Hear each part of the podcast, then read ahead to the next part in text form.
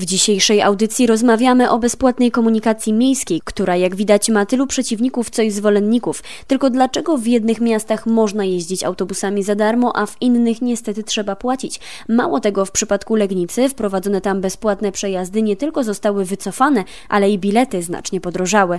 To samorządowcy sobie nie radzą, czy może przewoźnicy? Kolejnym gościem wieczoru z Dolnego Śląska jest Piotr Roman, prezydent Bolesławca. Dobry wieczór. Dobry wieczór Pani, dobry wieczór wszystkim słuchaczom. Panie prezydencie, no dwuletnie już doświadczenia Bolesławca pokazują, że jednak się da. My e, przygotowywaliśmy się długo. Po pierwsze, e, obserwując bardzo bacznie doświadczenia miasta Lubin, który, który jako pierwszy e, wprowadził bezpłatną komunikację, przyglądaliśmy się temu, ale też e, uzależnialiśmy start bezpłatnej komunikacji od zakupu super nowoczesnych autobusów.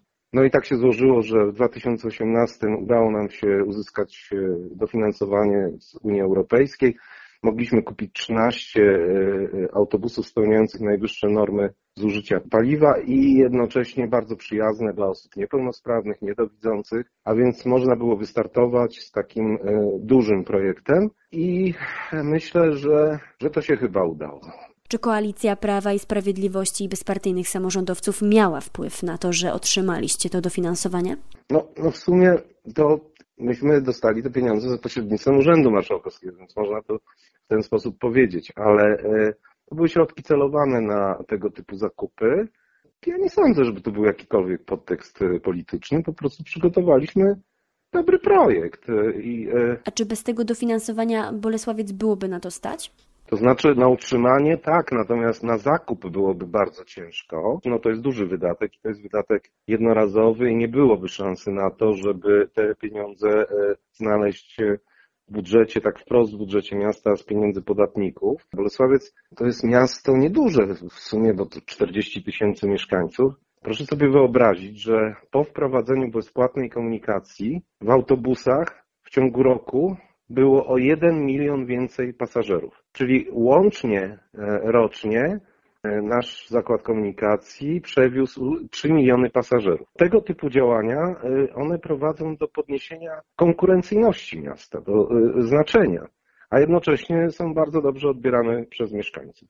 Ja powiem tak, w 2017 mieliśmy płatną komunikację i w 2017 dochody z biletów uzyskane przez MZK wyniosły 1,5 miliona złotych, z których to dochodów jeszcze trzeba było zapłacić podatek 8%, zapłacić za druk, za dystrybucję biletów, za kontrolę, za tych tak zwanych kanarów itd., tak itd. Tak no to jest te 1,5 miliona złotych, natomiast my dopłacaliśmy wówczas 4 miliony złotych, bo to nie jest tak, że e, jeżeli w danym mieście jest komunikacja płatna, to, że gmina do tego e, interesu nie dokłada. Każda gmina dokłada do interesu, tylko to jest kwestia określenia priorytetów.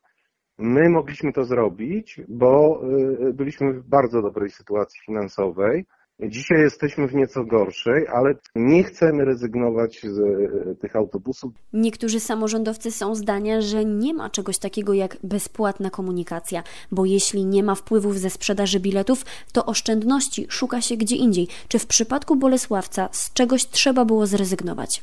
E, tak, tak. To znaczy my e, decydując się na to, że wprowadzamy stuprocentowe dofinansowanie tych przewozów. Ograniczyliśmy te przewozy do terenu gminy miejskiej Bolesławiec, bo wcześniej y, autobusy jeździły też do gminy wiejskiej Bolesławiec.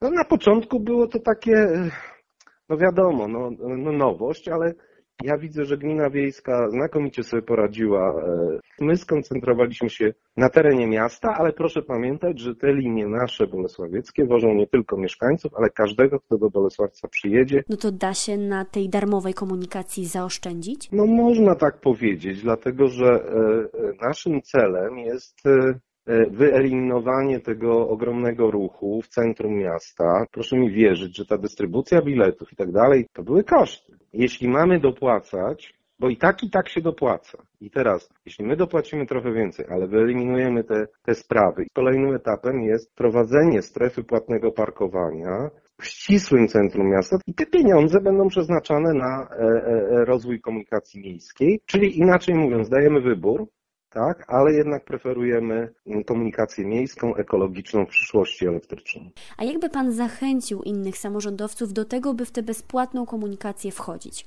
Zdania wśród samorządowców są podzielone. Ja tylko mogę powiedzieć, że coraz więcej gmin w Polsce poszło naszą drogą. Tych gmin jest już sporo, jest ich kilkadziesiąt. E, I z tego, co czytam, to oni są zadowoleni. A przecież to trochę kosztuje. Ja sobie zdaję sprawę, że nie każdą gminę stać na takie rozwiązanie, ale e, tutaj trzeba ten rachunek trochę skomplikować i uwzględnić też te koszty, których być może się nie zauważa. Rozmawiał ze mną Piotr Roman, prezydent Bolesławca. Dziękuję za udział w audycji. Dobranoc. Dziękuję bardzo, dziękuję Państwu. Dobranoc. Dużo zdrowia. A z Państwem słyszę się za kilka minut.